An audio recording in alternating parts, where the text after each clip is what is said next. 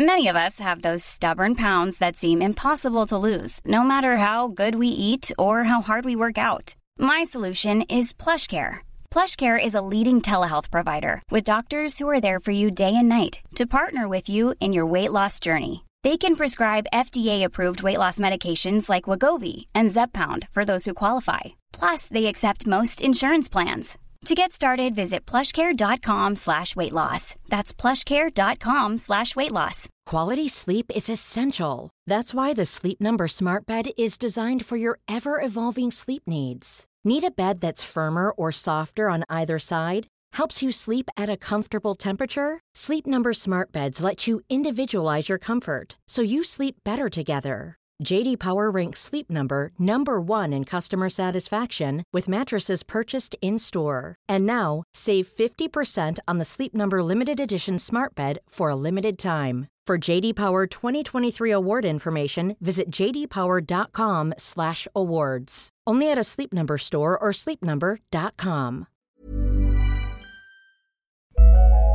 Greetings, fellow time travellers. As always, I'm delighted to have you with me for this uh, endless, endless journey through space and time.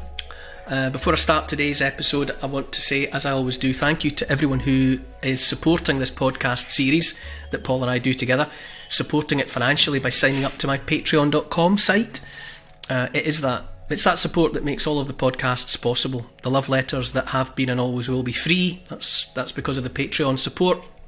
Uh, if you're a member, a thousand thanks. Uh, if you're not a member yet and you'd like to join and become part of the family of inquiring minds, curious types, history lovers, uh, people who want to speculate about the significance of the past in relation to the present and the future, go to patreon.com, search for me by name, part with a bit of cash, and get access to the exclusive content, question and answers, all the rest of it, competitions from time to time. Uh, just become part of the family. Okay, that's the advert complete for another week. Time to strap yourselves into the time machine as we set off on the next stop on my love letter to the world. Recorder, microphone, action.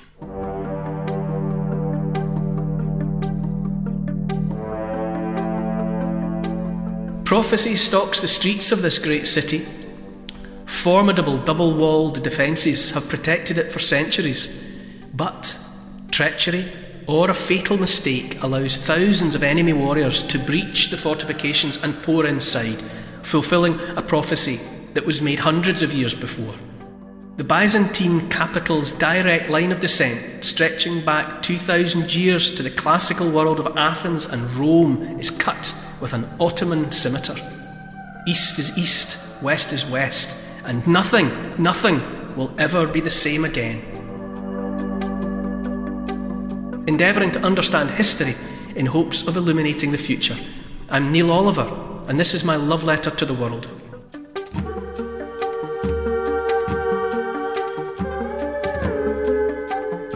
Hi, Neil. Last week you took us to Germany to meet the man who kick-started a new information revolution which turned the world on its head. Where are we this week? Hi, Paul. Yes, last week uh, it was all about Johannes Gutenberg, and his invention of the printing press and movable type and all of that, all of that innovation. He detonated a technological time bomb then that has had a profound and far reaching effect on our species. This week, the date in question is 1453, and we're about to reel under the impact of another seismic shock, but this time it's about territory. The Christian Byzantine Empire has been in slow decline for centuries, but now it's crunch time.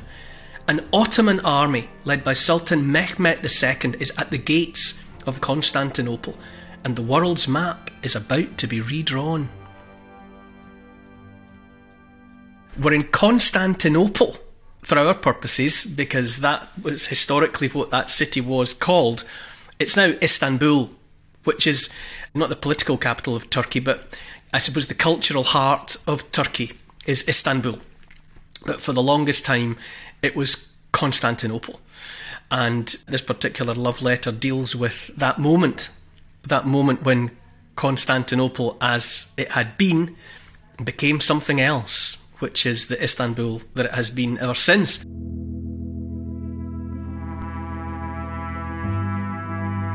In the early hours of the 29th of May 1453, The city of Constantinople had been under siege for nearly two months. Constantinople was a Christian city. It was the beating heart of the Christian empire of Byzantium.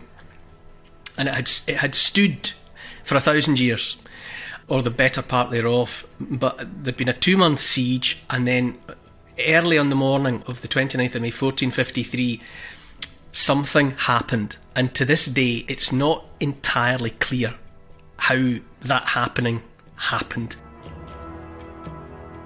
Constantinople sat behind massive, on the landward side, it was protected by the sea on two sides, but then it was protected by an enormous set of walls on the landward side.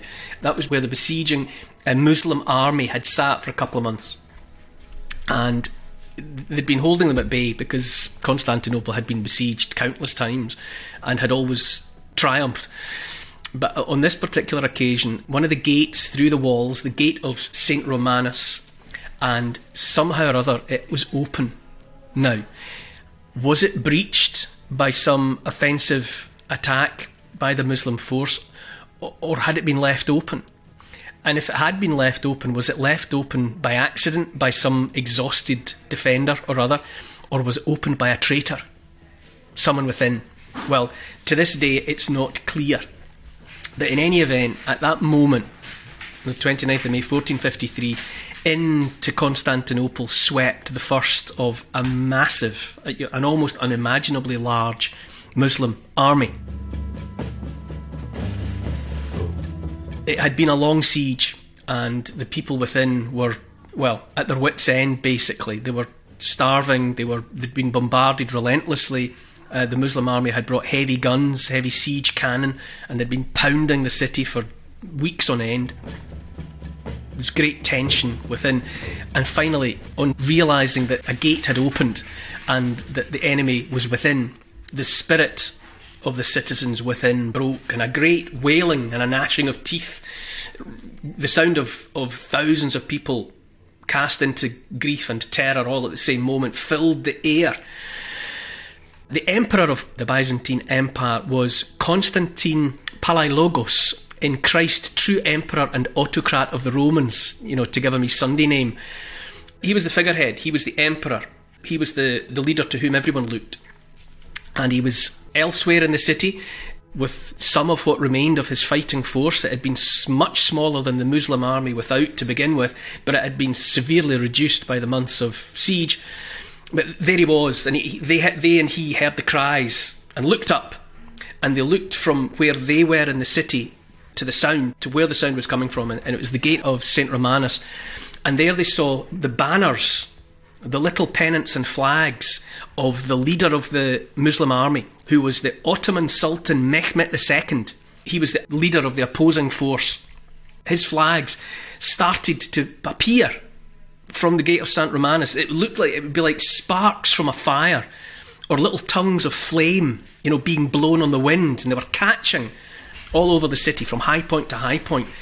And so this was the worst. This was the potentially the worst starting to happen. And as he had done countless times before, in, in keeping his men together and keeping morale high, he, he shouted out to the men around him to stay strong and to take the fight to the enemy and whatever. But this time, this time, they broke. The defenders, although they were being encouraged and, and urged to fight on by the emperor himself, they broke, and the rout began and they decided, like all the rest of the citizens within the city, that they would try and get away. Obviously, the attacking force is coming in from the landward side, but Constantinople was very much a port city. And so there was this general run by the citizens and now by the surviving defenders to try and get to the water and to maybe, you know, jump aboard a ship, you know, the last helicopter out of Saigon type situation. So they break and they ran. And what happens to Constantine is legend, really. But he, he is last seen, according to the legend, up on the battlements. So he's up on the on the wall of Theodosius. He's at another gate. The enemy have come in through the gate of St. Romanus, but he's thought to be beside the gate of St. Sophia. And he had been wearing his imperial military garb so that he was recognisable to, to the men all around him. But he seems to have taken that off so that he was basically just dressed as a plain soldier, like a private in the army. And he took a sword from the, from the dead hand of a defender up on the battlements and he stood on the top of the wall. You know, it's many metres high, and below him were, the massed ranks of the Muslim army in their thousands, in their tens of thousands. And he leapt, he leapt out with sword in hand and dropped like a, like a raindrop into an ocean. And he was never seen again. Later that day, Mehmet, Mehmet II, the, the Sultan of the Ottoman Muslim army, the besieging force, he paraded a severed head on a spear. And he, you know, he walked it amongst these people, and he said it was the head of Constantine. But was it? Did that ever happen? As I say, all of that is best left to legend. But in any event, no trace, no other trace of uh, Constantine Palaiologos uh, in Christ, true emperor and autocrat of the Romans, emperor of Constantinople, was ne- never seen again. He disappeared without a trace at that point. So that's that's the moment. So we should probably fill in some backstory. It's fair to say that prophecy had always walked the streets of Constantinople. Uh, it was a different world. You have to sort of try and put yourself back into a different mindset. You know, these were people uh, devoutly religious, they believed, you know, they believed in the, the immanence of God and the and the saints. And and so it was a place steeped in myth and, and, and ritual and all the colour and ceremony of the Orthodox Christian faith. It was like an epicenter of it. And and in that in that almost unimaginably different religious atmosphere, prophecy was always there. Constantinople was named uh, for Emperor Constantine the First, who we've met before. He was the same Constantine who was proclaimed emperor by his father's army at York in England, and then went on to establish himself in the years ahead as the one and only Roman emperor. And he it was who moved the capital of his empire from Rome in Italy to a new city. He built or he, he, he took over an existing port in Byzantium and it was named Constantinople in his honour. And the, the prophecy had always predicted that the city would rise and fall under an emperor of the same name. So, having been founded by a Constantine, it would fall under a Constantine. And here it was. Here it was happening. But it was a city with a, a long, long history, going back into the 4th century AD. Subsequent to Constantine, a, another emperor, Theodosius II, commissioned the Great Defensive Wall, and it wasn't just one wall; it was a it was a set of walls, one after the other, with great ditches and you know also a multi-valley defence, named the Wall of Theodosius because of the emperor who who summoned it into being. T- to give you a sense of the place, Constantinople sits at the tip of a triangular peninsula of land, at the point where Europe and Asia are separated only and barely by a thin strip of water called the Bosphorus. This narrow strip of water was, was, was really where the two continents of Europe and Asia came close enough to kiss, but not quite. So the apex of the triangle, you, you would say, is formed by two bodies of water: the Sea of Marmara and also the Golden Horn, which is a, a, a narrower strip of water. And if you look at it, kind of half squint your eyes at the, at the, shape of it on a map, it always reminds me of the head of a hippopotamus, or, or maybe the head of a rhino, some sort of blunt snout uh, sort of sniffing towards the Bosphorus. And then across the neck, like a collar, I suppose, across the neck of the hippo, was the wall of Theodosius. It appeared to that medieval world and to, and to some extent the, the ancient world before it as somewhere that was simply permanent. You know, by 1453, it had always been there, like a mountain range or some other natural feature, and there was an assumption that it would just always be there it would that no matter what it, it would prevail. And so history the history of the east and the history of the west was marbled through the city of Constantinople you know like fat through good beef. It was just history all the way down. By 1453 I mentioned it had been through multiple sieges. In fact more than 30 more than 30 armies had come and had a go because they thought they were hard enough. And, and always they had been turned back by the wall, by the rest of the defences, by the Sea of Marmara, by the Golden Horn, and all the rest of it. But more than anything else, because for the best part of a thousand years, the citizens of Constantinople believed in themselves. They believed in their own indomitability and in their own permanence in the scheme of things. Like I say, it's history all the way. Remember earlier in the love letter to the world, we talked about how in 800 the Pope in Rome made an emperor of Charlemagne, Big Charlie. So that was 800 AD, but everybody everybody kind of knew that it was in Constantinople, in the east, that the autocrat of the Romans held sway. That role had been there longer, you know. So even, even 800 AD and Charlemagne, yeah, call yourself emperor if you want, and maybe you are, but you're emperor in the west, the emperor in the east is the continuation of something much older, much deeper. And when I say it's marbled, you know, we've touched on events related to Constantinople already. In 1071, the Battle of Manzikert, you remember, where a Christian force for the first time was defeated by a Muslim force. That had never happened until 1071. And that was another moment when the tectonic plates shifted and Western Christendom was, was forced to accept the reality that East and Islam could take them you know, and once that had happened, it's like running the four minute mile for the first time. Once someone shows it can be done, then it keeps on happening. In 1204, the climax of the Fourth Crusade unfolded in Constantinople. For want of any ability to actually get into the Holy Land and do what a crusade is supposed to do, the Crusaders of the Fourth Crusade in 1204 they turned on the people of Constantinople, and they sacked the city and they murdered and they raped and the, and the streets ran red with blood. And this was Christian on Christian. You know, it was an appalling sin in every sense of the word. And the, in the aftermath of, of that fall in 1204, the empire, the, the Byzantine Empire, was shared out amongst the Crusaders. But even so, even that appalling wrong, that atrocity having been committed, Constantinople prevailed. There behind the wall, Constantinople still understood itself and still prevailed, a bit like an impacted wisdom tooth that you know that nobody could dig out. Just half a century later, 1261 to be precise, the, the Byzantine Empire was actually restored.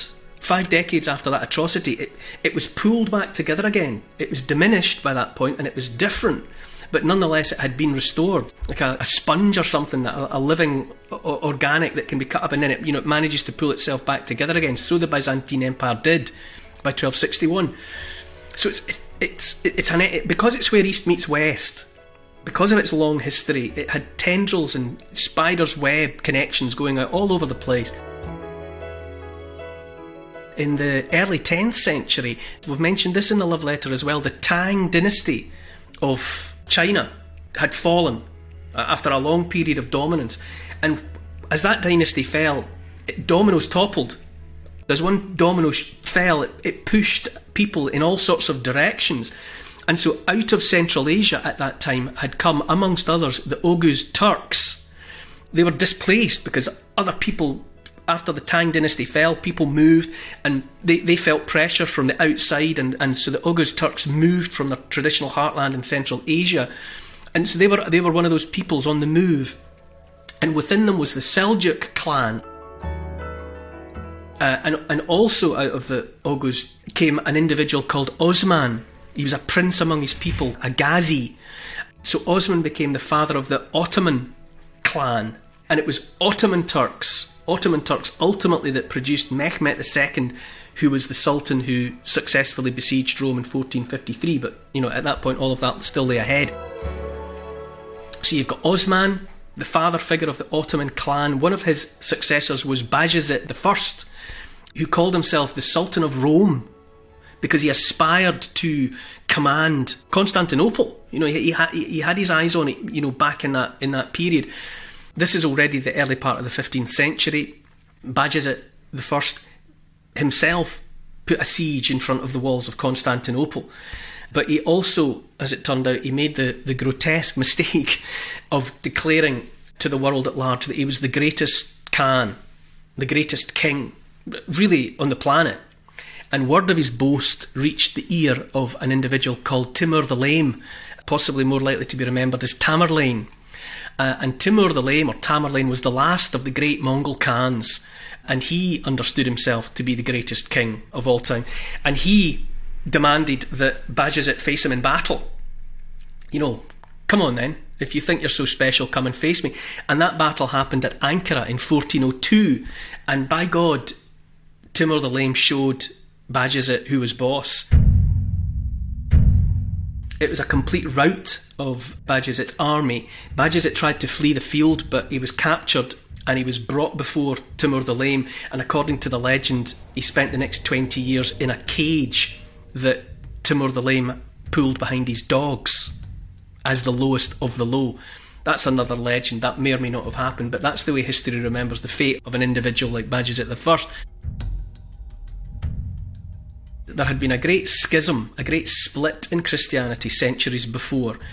What prevailed in the East was the Orthodox version of Christianity, which, for the record, really considers itself to be, as, as Orthodox says, the right and the only right version of Christianity. Western Christianity under the Pope in Rome was something different.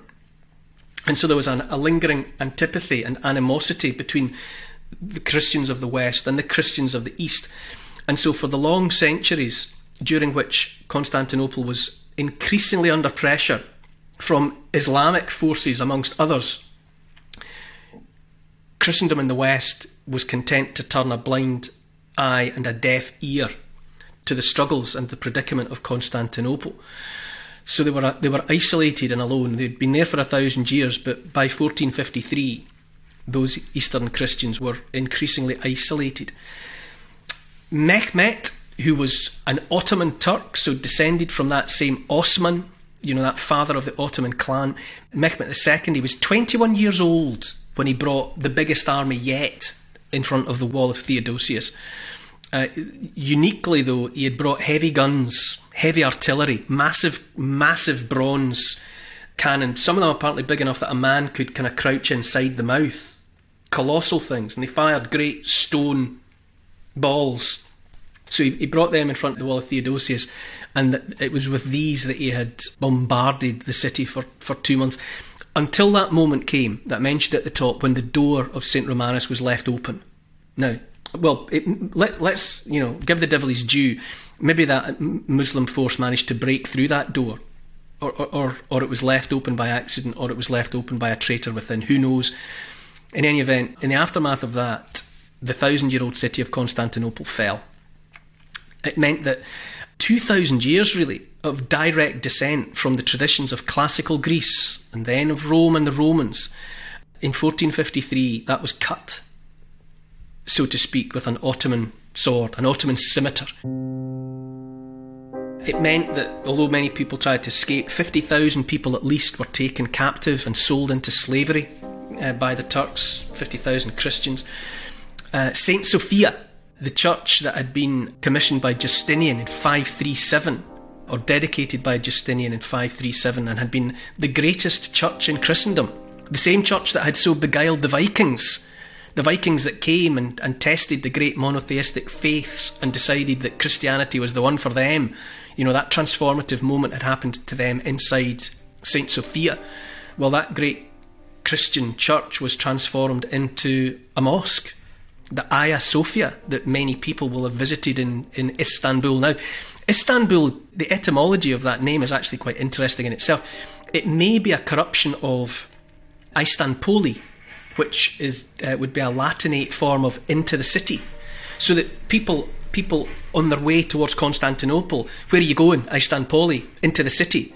And that, that may have been a, a, a word that was floating about and became, you know, sort of crystallised as Istanbul once it was taken over by the by the Ottoman Turks. But there you go. This is a, this is a, one of those moments. It's one of those moments when everything changed. With the fall of Constantinople in 1453, East was East and West was West, and nothing would ever be the same again.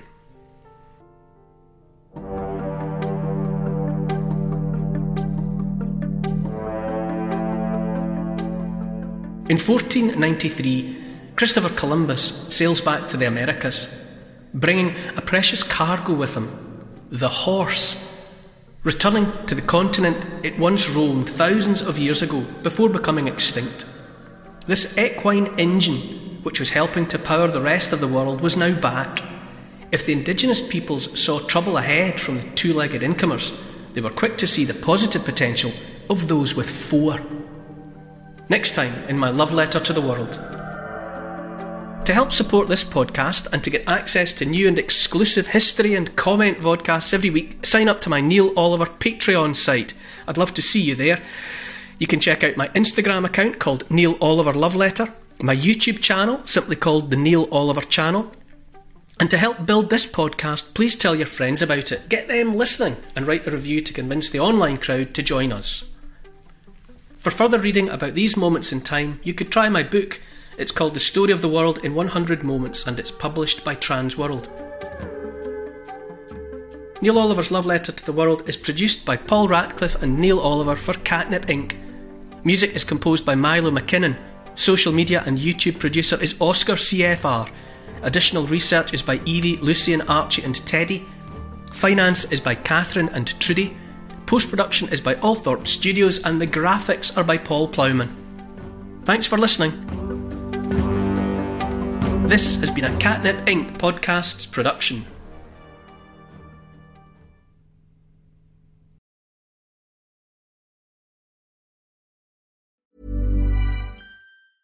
Mom deserves the best, and there's no better place to shop for Mother's Day than Whole Foods Market. They're your destination for unbeatable savings, from premium gifts to show-stopping flowers and irresistible desserts. Start by saving 33% with Prime on all body care and candles. Then get a 15-stem bunch of tulips for just $9.99 each with Prime. Round out Mom's menu with festive rosé, irresistible berry chantilly cake, and more special treats. Come celebrate Mother's Day at Whole Foods Market.